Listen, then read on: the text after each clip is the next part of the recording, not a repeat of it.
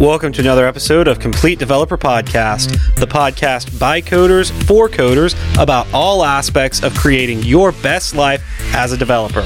I'm Will, the accomplished developer and aspiring software architect. And I'm Beej, the journeyman developer, sharing my journey in development. Complete Developer Podcast is supported by listeners like you. We are now on Patreon at www.patreon.com slash complete developer podcast. This episode is brought to you by Datadog. Debt collectors are calling, leaving threatening voicemails, and sending letters saying they will take legal action soon. Hopefully, you've never been in that situation. It's possible and almost necessary to have to take on some debt within your lifetime. And that doesn't mean that it has to be a problem. In this episode, we're going to define technical debt and talk about what it is, how it comes about, and different ways to pay it off. But before we get started, Will, what have you been fighting this week? I'm fighting my shoulder right now. Um, sorry, right, right as you were talking, um, I just like shifted my shoulder to pop it, and it hurt really bad. Took my breath there for a second. Uh, this past week, I've been working a lot. Uh, we've got you know we've got a release coming out, and you know fixing bugs in that. We've got stuff that's gotten deployed to client sites and they've got custom pieces. I'm having to jump onto that stuff. Got caught up on, you know, uh, emails and stuff. I got ahead on all the emails for the, uh, the podcast. Got ahead on writing outlines a little bit. Not completely done with one, but, you know, ahead of where I normally am. Um, so I've just been working like a dog, uh, here lately. Like this past weekend, I, you know, I worked all day Saturday. And then I ended up yesterday basically running around all day running errands. Mm-hmm. I didn't get to do very much of anything this weekend, so I'm a little tired. That's basically it. I still got to keep going until at least uh, Friday night, and then I can oversleep Saturday morning, and then developer launchpad. Yeah, well, but I'm looking forward to that oversleeping. Is what I'm saying. How about you? Well, I've been doing some mentoring and tutoring recently. Uh, it's kind of fun to see how the people that I'm working with have different ways of learning. And sometimes it's a challenge to explain a concept that to me makes perfect sense. But I know when I was learning, there were things that just did not click right away for me. And it took a while for me to get. So I try to explain it in multiple different ways until they kind of get a little bit. And the, the hardest part, I guess, is understanding that they may not get it right away and it has to ruminate for a bit because I want people to to get it, to understand what I'm saying right here, right now, and that that's not always the case. Yeah, that's always been my weak spot too when I'm trying to help people is I get into over explaining things mm-hmm. a little bit, and sometimes you know stuff sticks better when people when you get them thirty percent of the way and they get the other seventy. Yeah, because now they own it. Mm-hmm. And I, I, don't know, I, it's a problem I run into as well, and it's it's it's hard to to beat that. Mm. So I finally joined the modern world and upgraded my phone. I now have an iPhone 8 and the only one that they had in black was the 256 gigabytes.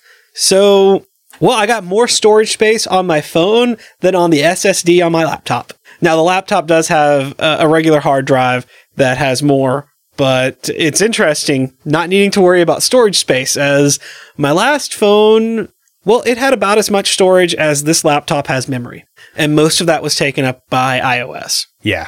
Speaking of the new iPhone, uh, there's an interesting app that I'm going to talk about this week for IoTs.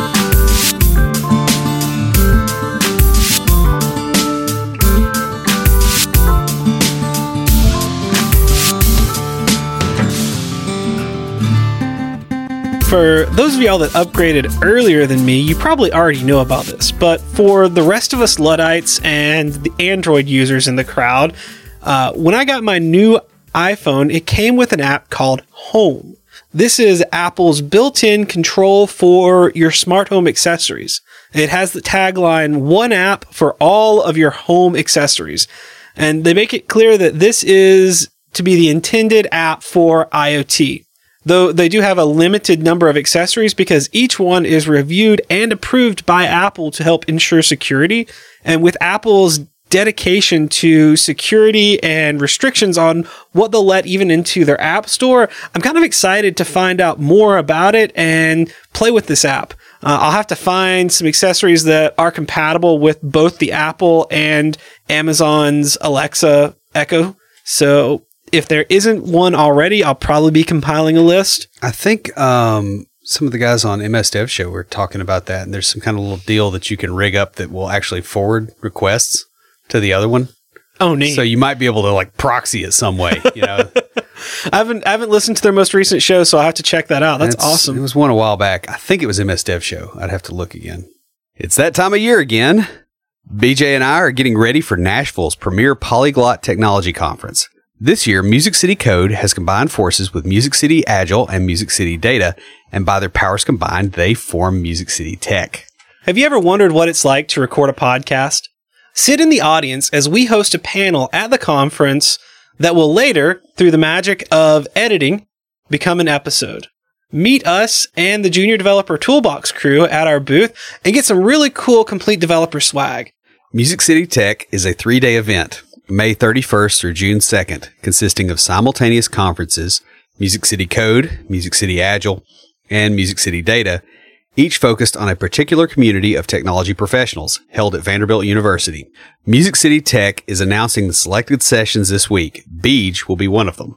Tickets go on sale April 1st with early bird pricing at 50% off. Attendees can register at completedeveloper.musiccitytech.com. Who's talking to us this week? Well, we grabbed a Facebook comment from Lucas Rodriguez. Uh, said, "Why are or why usually JavaScript books slash courses are JavaScript plus jQuery? I know jQuery is easier, but you aren't learning J- JS that way. Any recommendations for somebody who wants to re- learn really vanilla JavaScript? Thanks." Thanks, Lucas. Now, Will kind of addressed this in our live feed last week, but uh, we thought it would be a good question to discuss with the entire audience. I guess the the way I would start with this is um, jQuery is easier, um, and it gets around a lot of the you know bad old days of JavaScript. I don't know that it's entirely necessary now. That said, it does seem like most of the tutorials kind of seem to start there, which I find very strange. Well, a lot of your older developers don't really know the difference between JavaScript and jQuery because they were taught. They don't use it alone. Yeah. It's like me with uh, Visual Studio and ReSharper. I couldn't tell you what the Visual Studio shortcut key is for some things because I've got another layer on top that I use. Um, I will say that you can learn a lot of really slick vanilla JavaScript digging through the jQuery code, not the minified one, not like the regular jQuery code, you know, the raw open source code. I wish that more tutorials were vanilla JavaScript. I do think you should start there and then you should go to jQuery when you were interning here. That's, you know, that's what we did because I didn't want you to be dependent on, you know, some library. Until I built some like really crazy stuff in vanilla JavaScript, and you're like, you know that you could just do that real easily with jQuery. I'm like, you told me I wasn't allowed to use that. Yeah. Well, I mean, you got to a point too where it was, it was like, okay, he's capable of doing the more complex stuff. And then, okay, now let's, let's do this in a cleaner, easier to maintain way. Yeah. I will say W3 Schools has some really good vanilla JavaScript tutorials and just basic information on JavaScript because they they actually do separate JavaScript and jQuery. Yeah. And I would imagine Pluralsight has got quite a few as well. Probably so, yeah. And again, thanks, Lucas, for participating on our Facebook Live and asking this really great question. Send us a message or email with your contact information because we've got a complete developer water bottle just for you. And guys, if you'd like your very own complete developer water bottle, leave us a review in iTunes or comment on the website or any of our social media. We post all our episodes to Twitter, Facebook, Google Plus, and LinkedIn. We're also on Instagram, Path, and Tumblr. You can check us out each week on Facebook and Twitter Live and Periscope, where every Monday evening we talk about what's going on in the tech world and answer some listener questions. Join the conversation anytime via Slack by going to slack.completedevelopernetwork.com. A thank you to our sponsor, Datadog, a cloud monitoring platform bringing full visibility to dynamic infrastructure and applications. Create beautiful dashboards, set powerful machine learning based alerts, and collaborate with your team to resolve performance issues. Datadog integrates seamlessly with more than 200 technologies, including Google Cloud Platform, AWS, Docker, PagerDuty, and Slack. Speaking of, With fast installation and setup, plus APIs and open source libraries for custom instrumentation, Datadog makes it easy for teams to monitor every layer of their stack in one place. But you don't have to take our word for it. Start a free trial today and Datadog will send you a free t-shirt. Visit datadog.com slash complete developer to get started. Originally coined by Ward Cunningham, technical debt is the idea that there will be a cost in terms of more development work down the line for using certain solutions to problems that arise while developing. The whole idea is a metaphor comparing development to taking out financial debt. Uh, it's also related to refactoring, which is the idea of going into your existing code and making changes to improve the quality or readability or any number of factors.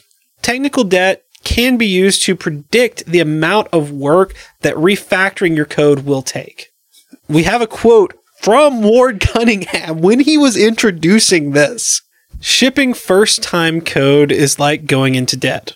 A little debt speeds development so long as it is paid back promptly with a rewrite. And I, I, do want to say here that this episode is not about finding hidden debt.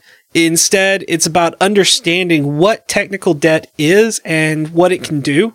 And we're going to have more episodes on the topic that talk about various episodes of hidden debt or finding technical debt in your code base.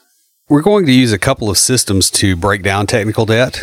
First, we'll talk about the types of debt, then the sizes or how much debt you take on. Next, we'll discuss technical debt accumulation, looking at each type with each size of debt. Finally, we'll discuss paying off your technical debt. Throughout the episode, we're going to continue the metaphor using real monetary debt as an example for how to understand technical debt. Yeah, as I was building this, at each level, I would put in, you know, what it related to and then write that out later. Yeah. First off, we're going to talk about the types of technical debt. You can think of technical debt as falling into one of four quadrants where the x axis is reckless to prudent and the y axis is deliberate to inadvertent. It's kind of hard to describe this as an image. Google technical debt quadrant and you will get plenty of pictures of this because it's everywhere. The idea originally came from Martin Fowler in a blog post he wrote on technical debt, which we will link to in the show notes. Yeah, so reckless debt would be something with high interest and long term to pay it off, but little benefit. This is like taking out a huge loan for a really expensive car. Mm-hmm. Whereas prudent debt would be something that is needed and can be paid off in a timely manner. So this would be something like medical bills or taking out a car loan or a home loan or a business loan, yeah. something like that. For yeah, a car loan for a car that is practical, you know, it may have a couple bells and whistles because you like to spoil yourself and you can afford it but, but not like a crazy over the top expensive, I can't afford this, but I want to show out right. type vehicle. Inadvertent debt occurs when you're not expecting to take on debt or you do so without intending to. Yeah, this would be like uh, emergency medical bills. Yeah, like going to the emergency room or something comes up all of a sudden.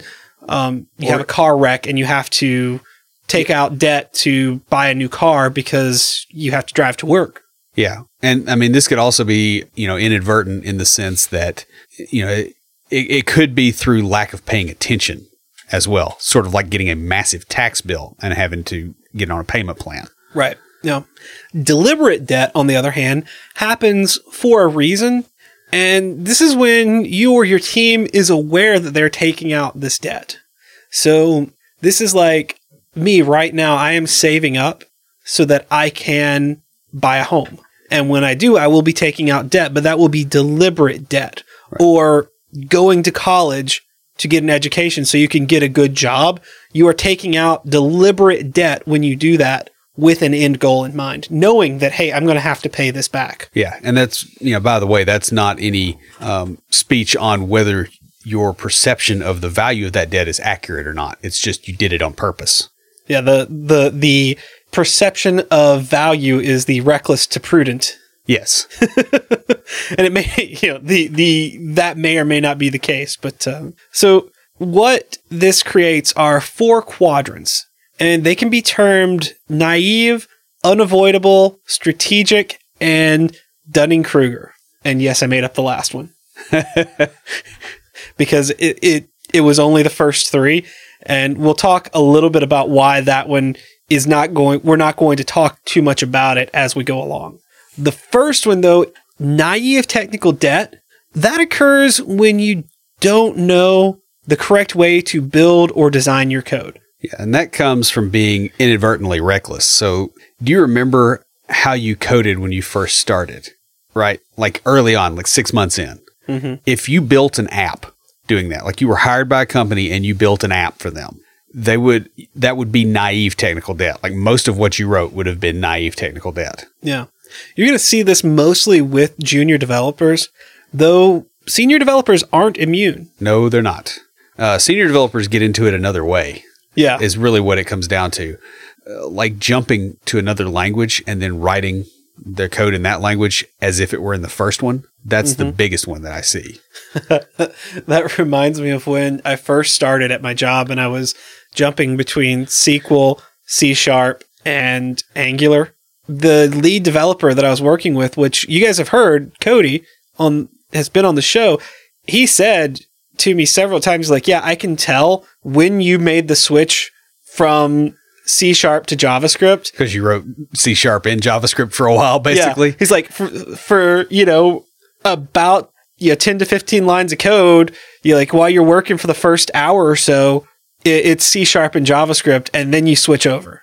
Yeah. You also see this a lot with senior developers that are really good at like a middle tier language. Again, you know, C sharp, uh, Visual Basic, Java, those kind of things when they write database code. Mm, yeah, because they will write it procedural. It's like there's cursors everywhere, and you know SQL is set based, and you don't tell it how to implement things unless you just really have to. So that's the way that it, it manifests for senior developers. I can see that. The next one is unavoidable technical debt. And this happens when things that are outside of your control add to the development process. Uh, this quadrant is created by the mix of inadvertent but prudent. Things causing this type of debt, and we're going to get more into it in a little bit, but they they're necessary, however, not expected and not planned for. Like for instance, you suddenly have to uh, scale your app because you just took on a huge client, and you know sales landed a deal. It was a surprise; you weren't expecting it. You got to make decisions that make the thing scale. You might have to write some crap code Mm-hmm. Just to get it out the door and land that client, and it can make a huge difference for the business. But you weren't involved in the planning. Right.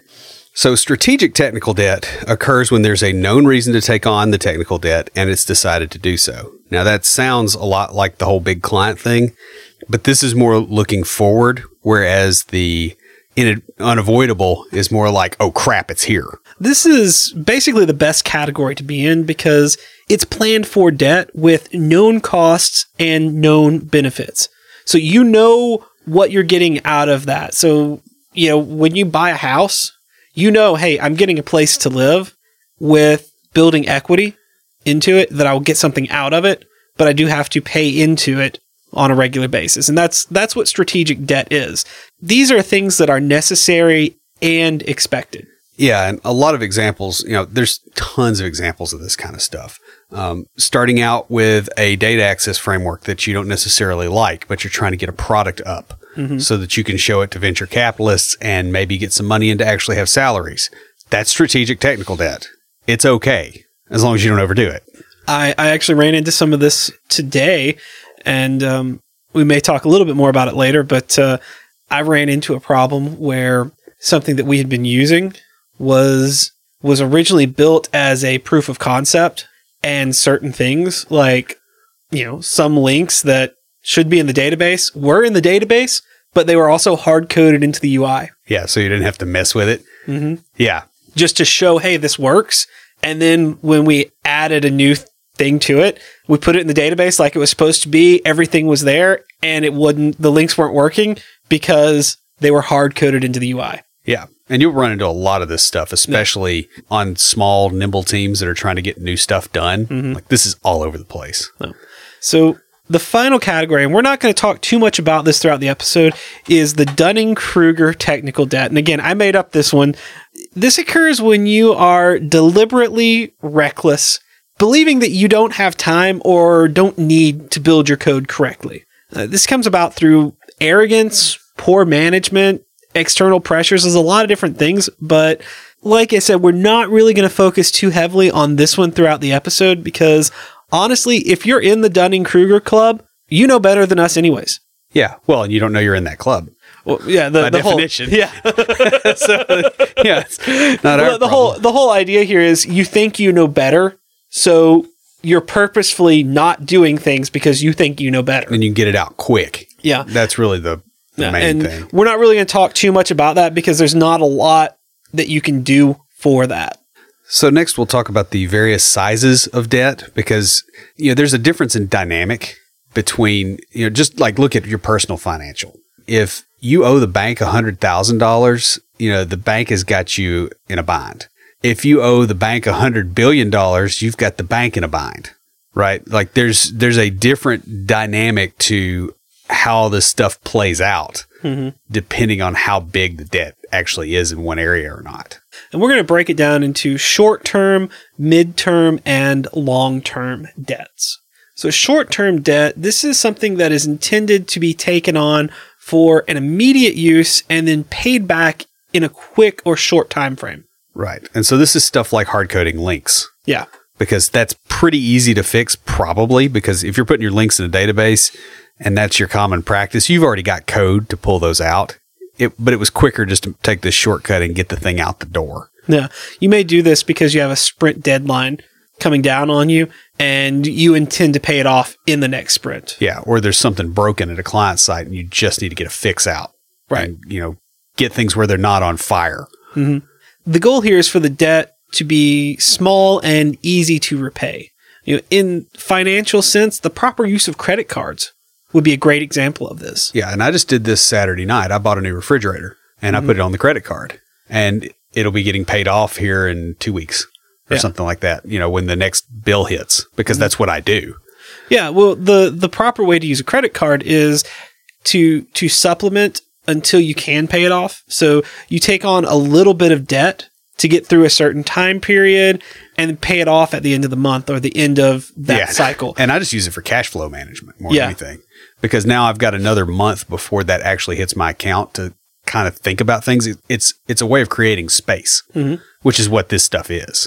And sometimes there's also external rewards like cash back or points that you earn from using your credit card.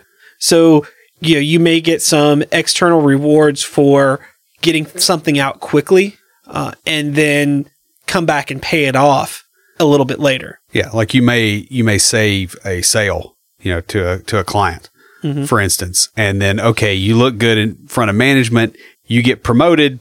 Now you're in a better position to fix all the debt. That became a productive asset for you. Uh, midterm debt is taken out for larger things that are to be paid off on a regular schedule. Uh, this may be stuff like you know changing out an API where you leave in a backward compatibility, you know, the slash v1 slash v2 you know, APIs in your app because people can't move immediately. Yes, the the old one is technical debt, but you know, there's reasons you have to leave that in there for a little while. Well, yeah, I did this. We're doing somewhat of a microservices architecture. And so when I rebuilt one of our microservices to match the new data model that they wanted for it, but we already had applications in production that were using it. So we had to build in some way of letting them continue to use it until they could be updated. Yeah. And that is technical debt.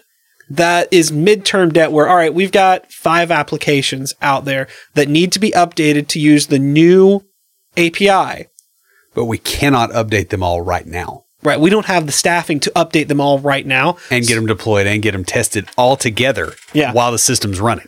Exactly. So we're going to build in some technical debt of, hey, we've got backward compatibility. They still work, but we can go in one at a time and over the course of a year, get all five of them over to the new API. A monetary example of this would be something like your car payment. It's not a small debt that you take out. More than likely. Yeah, but you do pay it off incrementally. So you you have a set time frame that you're going to pay it off in and set amount that you pay towards it. Yeah, and with the goal of actually getting it done. Um, now there are people that get car payments that they they can't cover, or they're constantly paying a car payment, you know, their Yeah. entire lives. That's not what we're talking about. We're talking about I'm getting a car payment as a way to bridge a gap. Though I will say some of the uh, some of the cheaper cars that you can find are ones that were repossessed. So Yeah, there is that. finally, long term debts are ones that can't be paid off quickly or easily. And this is stuff like changing your framework or your language. Um, I remember when uh, .NET came out, all the Visual InterDev programmers and the Visual Basic programmers were in a tizzy because now they got to change all their code. And there's people out there that still haven't done that. I've got a pretty good friend that's in that boat right now that's got some Visual Basic 6 code. It still runs Yeah. but you know when he needs to get help on it like it, the the number of those developers is thin and it's a long term thing that he's kind of stuck with Something more more modern would be switching from Angular JS to Angular. yeah And I've taken several classes on making that transition because the newer apps, my team is the only one still developing Angular JS because back when we started the application, 'cause we, we, we built it, uh, we built a part of it, and then we did something else and we came back to build another part of it. And, And, you probably weren't on the component model or any of the other like on ramps either at that we've point moved to the component model. I'm actually getting to do some of the front end this week. It's kind of cool. I'm getting to build some components for it. But uh, yeah, we're we're on the on ramp, and the next project we take on is going to be Angular five. nice But we're still building Angular JS on this one. Yeah. And all the other teams, and I'm working with our most senior front end developer on this team, and he's guiding other people through doing what he really wants to do. And he was like one of the leading forces in bringing Angular in. And Yeah. he's not getting to do it because he's on this application that was a bigger and more difficult application.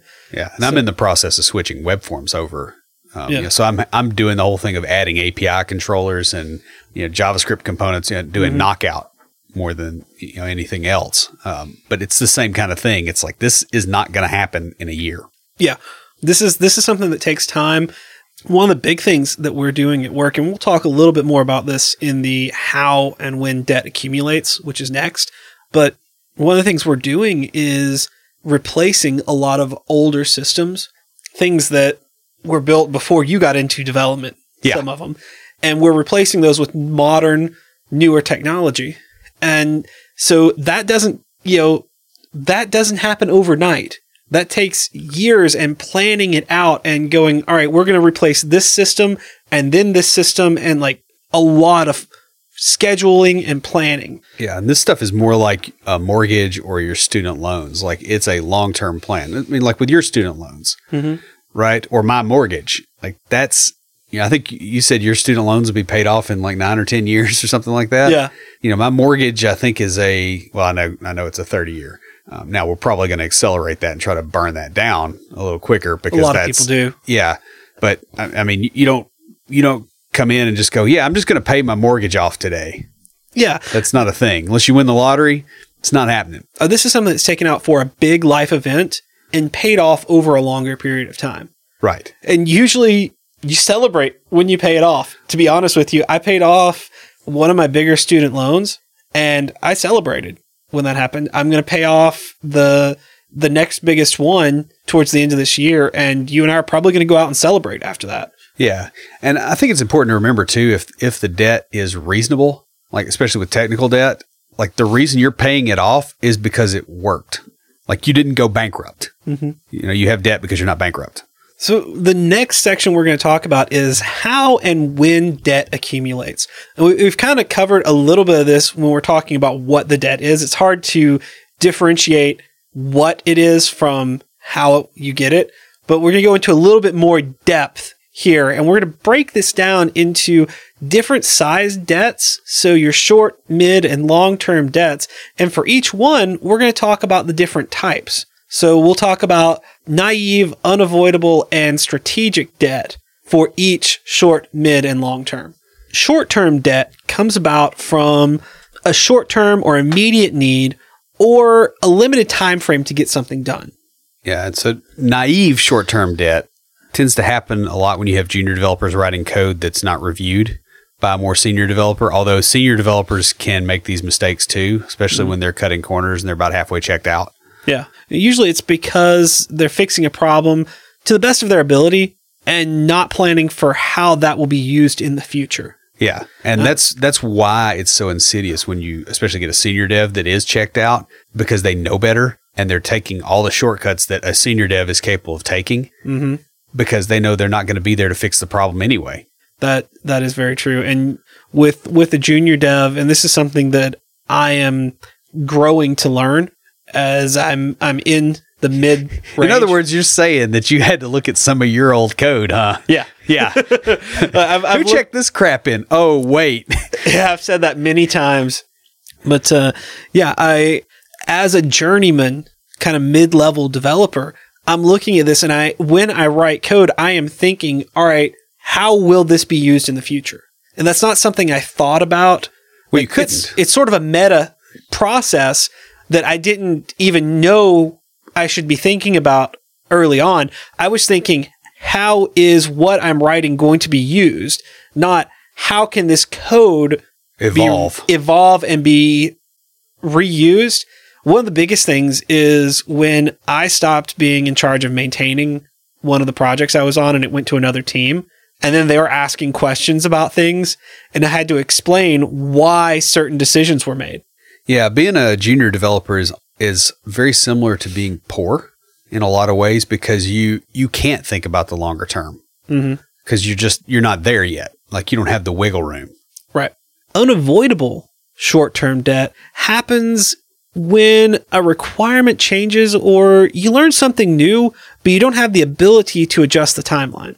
So this actually happened to us in the sprint I'm in right now. We had one story for a single form, taking a paper form and putting it online, and our baseline is a single form. So we just we gave it our baseline because, you know, hey, it's a form. We're just taking this form, we're putting it online. What we didn't realize was how dense that paper form was. Yeah, and you can't do that online because it's not accessible in Yeah. Section 508. And it Yeah. became seven pages to build that and a massive object. I think I built eight tables in the database just for one paper form. Yep. That's how dense that form was. And we didn't know until we got into it and started building it that we're like, oh, this is a lot more than what we expected. And then you end up having to cram to try to get it all done. Right. And that's where I'm at right now. You know, this will happen if you don't have accurate acceptance criteria or if they change while you're developing, which Yeah. they should never change. You create a new story, but Should. yeah, should is the the pr- the main word there. I've had them change during acceptance testing. yeah. And it's like, yeah, just go ahead and write this and, and roll it on out. Yeah, that's awesome. Yeah, No, it, never, no. it never works. Uh, this could also occur from not having enough time to write proper documentation or run the proper tests Yeah. you need to do. Strategic short term debt is expected and a plan is made for quickly repaying it once the reason for the need is no longer an issue. And the best example of this is coming across something that needs to be changed and creating a story for it to be done at a later time. Yeah, th- this is like what I said, where if the what you should do if the acceptance criteria needs to change when you're in development, you know, like you learn, you get in there and you start asking some questions that you didn't think about during refinement, and they go, "Oh, that's not what we meant." But it's what it says in the acceptance criteria. You go ahead and build it that way, especially if you've already done it. You you go ahead and use that because it meets the criteria, and you put a story in to fix it later. So this is strategic short-term debt.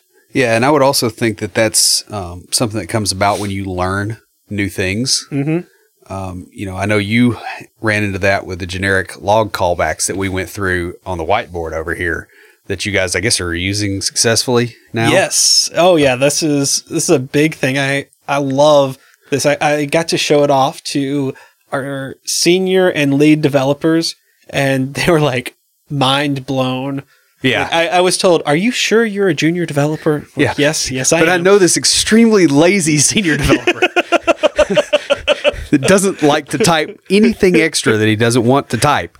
Yeah. Um, yeah, and I've had to do that as well, like getting, uh, you know, getting like RequireJS and knockout and all that stuff. Mm-hmm. You know, where I'm where I'm working, getting that stood up. Like I haven't gone back and fixed all the old knockout code.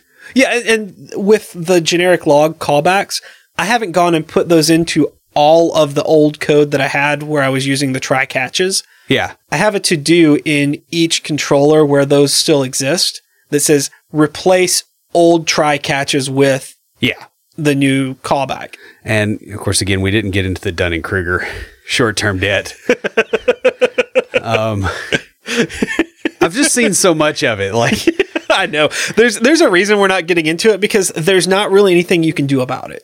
Yeah, because Yeah, like you it, you find out about it and you're like, all right, I have to deal with this, but Yeah. it's not anything that you can control or mitigate. yeah, you only see it in the rearview mirror or in the driver's seat.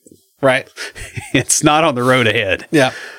So next is your midterm debt, and that accumulates when major changes are needed in your code. Naive midterm debt happens due to a lack of understanding or lack of knowledge of good design principles. Yeah, so like if you're making changes in multiple places just to add a field to a class, then you might want to consider refactoring. I deal with a lot of older code bases. I have for most of my career. And so there's a lot of programmers out there that, quite frankly, if I ever get the opportunity, I'm going to break the control C and control V on their keyboard. because I mean, like, like, you know, you go, oh, I, I got to change this one thing. This should only take an hour. And then you're like, you know, I ought to search for this string and just see if it's anywhere else because I've got a bad feeling. And oh, yeah, it's in 47 places, slightly altered. So you got to go look at every one of those and test Yep. every one of those. And oh, by the way, it's web form, so you can't like unit Yeah. test cleanly yet. Oh. So Yeah, you're I know. in I there. know. Uh, I- I've had to deal with some of our, our older stuff that's in web forms, and I testing it is not pleasant at all. Yeah. Um, and I'm a big proponent of unit testing. So And you get a lot of this too with junior devs um, as they're learning things. With a senior developer, you call this resume driven development uh, because you will get that too. Yeah, um, that that's that's how it manifests for seniors. Uh, but for junior developers, it's like, oh, I just learned a better way to do this. They don't have time to go back and fix the other things because they're still working. And they tried something new and they probably didn't get it right the first eight times. I can't see too much negative about this because I'm I'm right there and I'm, I'm mid level, but I am still learning a lot of new things. And there's code in the code base I'm working in right now from when I would consider myself still junior Yeah. um, that I have gone back and rewritten a couple of times already because I've learned a better way of doing it. Uh, honestly, we just started using ReSharper at work. So I found a way to take three sets of stories and abstract out the core for what was needed in them and get all the API stuff done in about a week and a half that should have taken a three week sprint to do the whole thing. Yeah. So now I'm helping the front end to get a little bit ahead because I built everything unexpectedly faster thanks to learning some new stuff and a new tool. Yeah, when you get new tricks like that, you know that that's what happens, and you you're not able to really go back and fix the old. Right. Um, you know, I heck, I've got stuff in the code base that I'm working on two years ago that I wrote, and now I look at it and I go, that's not that's not optimal. It's not bad. It's not broken. It's just like, man, I don't like that. Well, it. I talked to our senior front end developer, who's the UI developer I work with, and I told him I was like, "Hey, I I'm done with my bit. Do you want me to go back and do some refactoring, or do you want me to help out on the front end?" And he was like, "I could really use your help on the front end." So I'm getting to do some front end work because of that, and it awesome. I'm learning so much just this week from being able to work in it.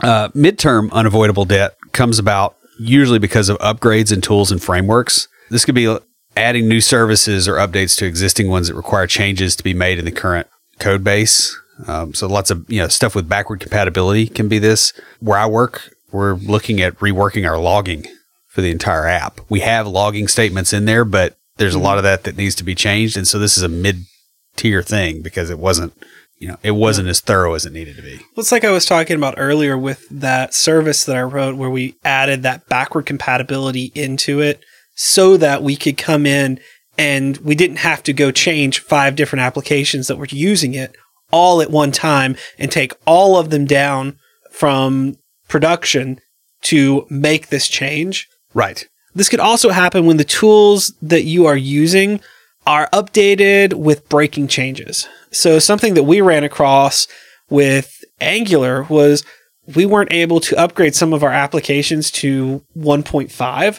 Like we had to change in our grunt from the Oh, you're talking about like the version specifier piece Yeah. where you use the what is it? The symbol that looks like a hat. yeah yeah The Caret. the caret versus the tilde. I don't know why I always call that a hat because Yeah. it doesn't look like a hat. But we we had to use the tilde Yeah. to to get a specific minor version of Angular because If you use the if you use the other one, it goes up to the next major. major version. Yeah. Yeah. And so they changed the routing in 1.5 and it did not work with what we were doing. And this was the very first app I was working on. So it didn't work with the way we had built our directives in that one. So we were not able to move up until we made changes in the application. Yeah. So strategic tit in the midterm is when you build something a certain way, knowing that you will likely have to change it in the future. Um, and this could be because of business requirements. Uh, you know, you're coming down the pipe. Uh, it could also be that the tools necessary to build it the correct way are not available yet. this is something that I've run into at work where using this microservices, we are told, hey, we're going to have this service and you need to integrate with this service, but it's not built yet. Yeah. So, So- stub it out. so you gotta, you gotta build in this technical debt to connect with this service when it eventually exists. Yeah, and and the one that gets me um, because our software is white label, right? So it goes Yeah. out to client sites. Some of our clients, for instance, are on Windows Server 2008 R2. Now, 2008 R2, I think it's R2, doesn't support WebSockets in the browser, and we've got some stuff that uses WebSockets. Right. Oh, yeah. yeah. Or it doesn't support it on the web. It doesn't support WebSockets at the web server level. Okay. Yeah. I So follow we had to do SignalR with long, you know, with jQuery long polling for those. So we have the same model. Now, do we want this thing polling? But we have to put up with that until the clients move forward. And so that's a big thing that will happen to you Mm-hmm. too. It's like there's new tech that would be really, really cool to have. Um, I can think of another example. I want the JSON support that's in SQL 2016.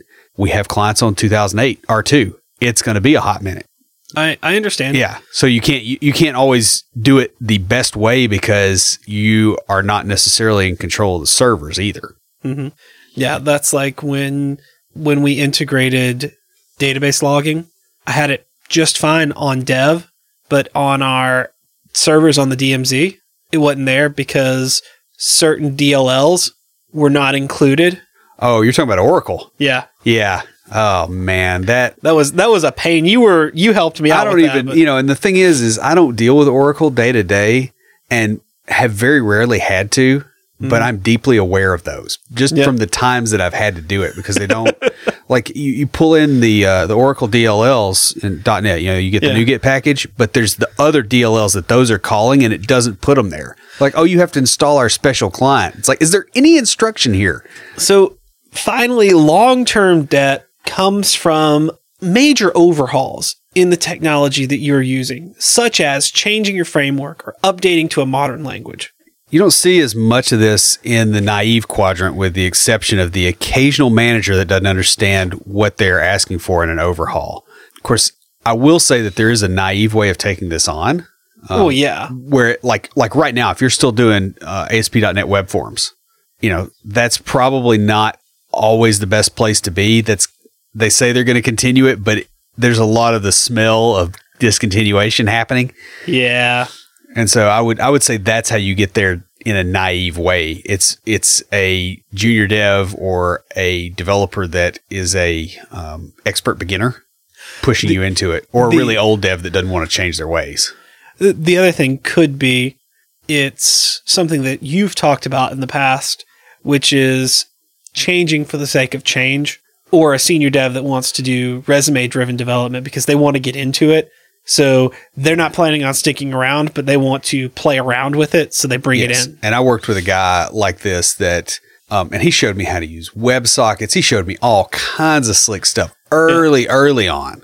Um, and he wanted to get into all this stuff. And then once he got it down, he left. And guess who got to maintain that for another month until I got cut? Um, but, you know, because they had all these downsizings anyway. So Yeah. it didn't really matter. But that's, that's kind of how that happens. So this becomes unavoidable when you've been using an older technology that can't keep up with the modern world. Yeah. And again, going back to the web forms example, like newer web form stuff can keep up with mobile, but the way most people that are still doing web forms write web forms, it can't. The technology you built your business around may no longer be supported. Here's looking at you, Silverlight. Or VB6 web classes. Yeah. Yeah. Or Java, uh, those little Java plugins. I think those are pretty much gone now. Yeah, pretty much. or Flash is going. Flash is going, though it's still being used because we used Flash today. Yeah. Uh, in this case, longer term debt becomes an immediate concern that has to be addressed, but it has to be addressed strategically. Right. You can't just drop everything and and do that. You know, I've I've worked at places where people have come in and said, "Oh, you need to fire all these developers and you need to immediately, you know, just stop all development for 6 months, don't do any sales and rebuild this entire product." Yeah. It's it's great when a guy comes in with like 2 or 3 days experience at a company and says that to management. You know, on the plus side, um, if he's got any cool pins or a monitor you want, when they walk him out of the building, you're probably going to get them. Well, I mean, it's one thing to say that as a this would be a, you know, a good idea. Yeah. It's another thing to say that as you should do this. Yeah, what you do is you if you if you're going to say that, you couch it and go, you know, in in a perfect world, here's what I would suggest, but we're not in a perfect world, so let's talk about how to triage this and s- straighten this mess out. So, the only place to effectively deal with long term debt is in the strategic quadrant. This is where you plan to upgrade to a newer system or framework. You know, I've already talked about how we're moving from Angular JS to Angular and our newer applications are being built in it. But the application that I'm working on right now with our senior front end developer is still in Angular JS because that's where it started. We weren't going to port this over. That would be poor planning. Right. Instead, what you do is you start bringing in component classes and you start gradually switching it out until eventually there's such a small barrier that you can make the jump, Exactly. which is what I'm doing with the, you know, the web API and the MVC and, and all that kind of stuff. It's going to take me a while to, to get there, but you kind of have to go that way. And in the longer term, like in the the overview, the big picture of what I do for a living, where I work, I'm rebuilding older systems with newer, more sustainable, more scalable technologies. And you know, that's what we're doing. They have a strategic plan in place for replacing all of these older systems. We're doing it one at a time, team by team, rebuilding these. And in the process, we're changing the way that business is done. We had our product owner's manager in a meeting uh, a couple of weeks ago, and he was saying, Oh, yeah, the reason we did this certain thing the way we did it was because 20 years ago, this was all done on paper and you had to quickly be able to see it in a file. We don't have to do things that way anymore. It's not important that that system isn't important. It's what it represented that w- that's important. And he's like, there's a better way to do this with computers and automating it. So I would rather us move that direction. And it's, like I say, it's really exciting to have someone on the business side that wants that and understands that concept. Yeah. So speaking of, of actually paying off the technical debt, the next thing to discuss is how to do that. Right. And for this, we also broke it down into short, mid, and long term. Your short term debt is going to be the easiest to pay off, but it's also the easiest to avoid. Yeah, and most of it comes from a need for a quick short-term benefit with little cost, and you should pay it off as quick as possible. So use the credit card to buy a fire extinguisher to put the fire out before it burns your house down. That's okay, but you shouldn't still be paying that credit card debt 20 years from now. Or, you know, use the credit card to pay your emergency room bill and then pay it off. Even if it takes you a couple of months, pay it off in a couple of months. I will say, all right, talking about debt, I- I'm going to admit I had some medical bills that I've been paying on because interest free. Yeah. And so I've been paying on for a while. Well, I got my tax return recently and I just paid off all of those because by doing that, that saves me a lot of money per month that I can then put into savings. Yeah, and short-term technical debt, uh, if you leave it in the code base, it will metastasize because we, you know, code reuse is a core thing. So you may have written something in a crappy way and it was real quick, but if you leave that there, a junior dev is going to come behind you and use that everywhere, and they're going to Yeah. copy it all over the code base.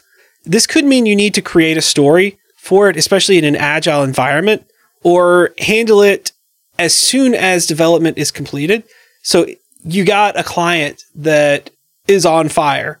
You go and you put in the quick fix to get them back up and running. And then the next day, or, you know, let's say you stay up all night, the two days later, when you go into the office, then you start looking at, all right, how do we fix the problem? you want to build into your development cycle some time to address the short term technical debt so that it doesn't accumulate. And one thing that we haven't talked about is interest and what happens when these short and midterm debts start to accumulate and you're not paying them off. And that's going to come in a later episode when we talk about some of the problems around technical debt. So, uh, midterm debt takes a bit more effort and planning than short term debt.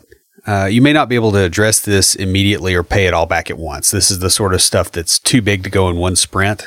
Mhm. Um, if you've got a longer release cycle, it still probably won't fit because you probably didn't create it in this. Like you, you have bigger chunks is essentially what happens. So it, it won't get, it will not get paid off in a release cycle that it wasn't created in.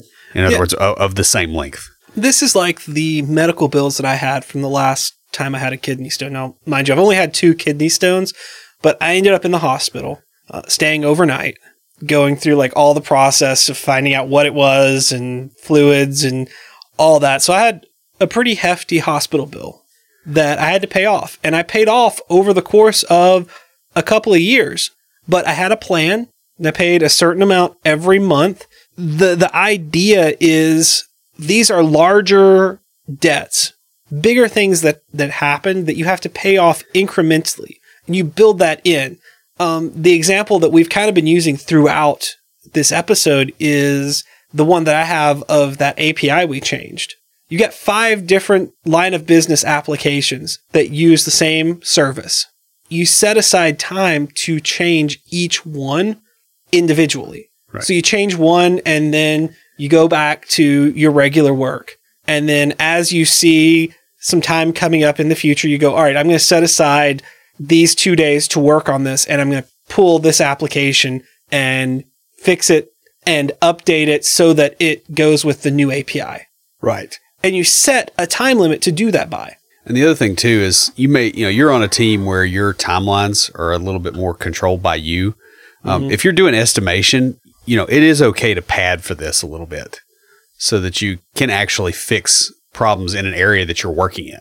I would suggest padding no matter what Yeah. because problems are going to come up that you didn't expect. Yeah. But if it's, especially if it's an area that's got known technical debt, Yeah. it's like, oh, I just got burned by this technical debt and I fixed it in this one little slice. Like that's a superior solution to not having the padding mm-hmm. and being just stuck and going over. Yeah, another option is to designate a certain time frame or sprint to addressing the accumulated debt. Because when short-term debt accumulates and builds interest, it becomes midterm debt. Yeah. And the same with midterm and long term. Right. Speaking of which, the last thing we're going to talk about is paying off long-term debt. takes a lot of planning and usually involves software architects and management. You know, your average developer that's in the trenches isn't likely to make the plans on how to address major changes in the company. Right. I mean, this is almost the point where you're, you know, financially, you would be looking at a financial advisor Mhm. Type person to get in there. Or, you know, you're going to start talking to accountants and tax attorneys and, mm-hmm. all those kind of shenanigans. It's not a short term thing. Right. Now, that said, your average developer, mid, senior developer, may be involved in those decisions or be able to suggest or influence them. Like one of the things I love about my job is I can walk into our executive director's office at any time and sit down and talk to her about our strategic goals and say, Hey, I've had an idea that will help us reach these faster or do this better.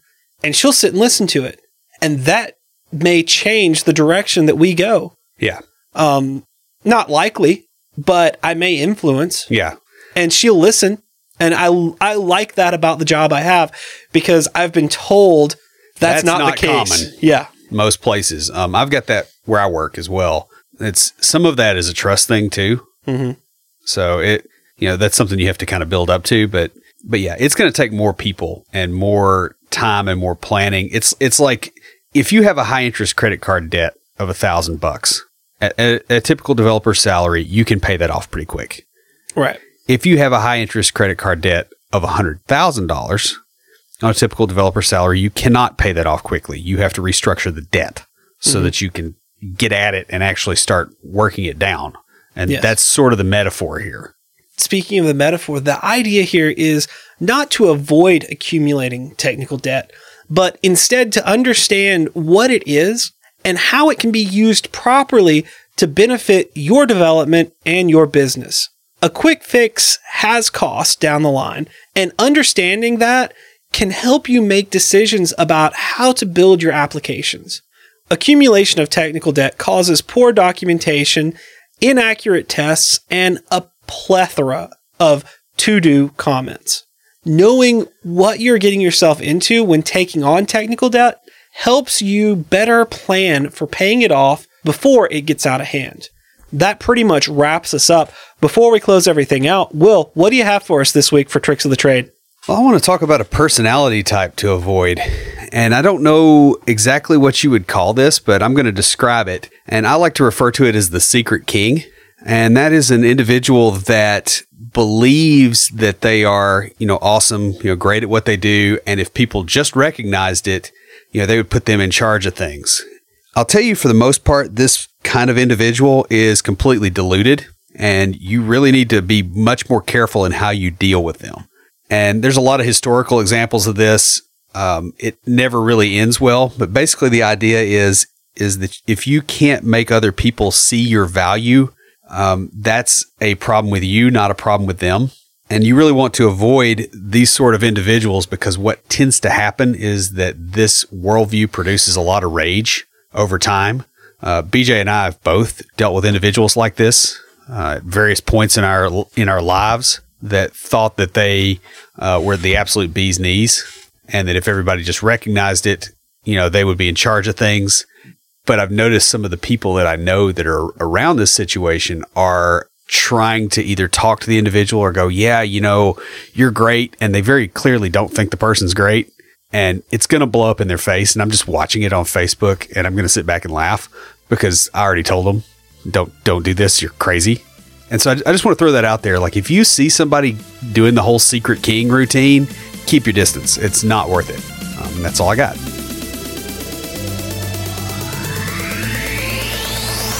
Stand by for Titanfall. If you have a question or comment, please email us at neckbeards at completedeveloperpodcast.com.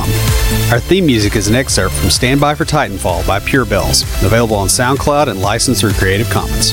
The intro music for IoTs is Hillbilly Hip Hop by Jason Belcher. For references, show notes, and to sign up for weekly emails with extra tips and insights, be sure to check out the website at CompleteDeveloperPodcast.com. You can also follow us on Twitter at CompleteDevPod and like our page on Facebook to keep up with news about the show. Catch us each week as we broadcast live, talking about what's going on in the tech world and answering listener questions. Learn more about all of our shows and groups by going to CompleteDeveloperNetwork.com, where you'll find links to Junior Developer Toolbox, Developer Launchpad, and our other communities. Thanks for listening. See you next time.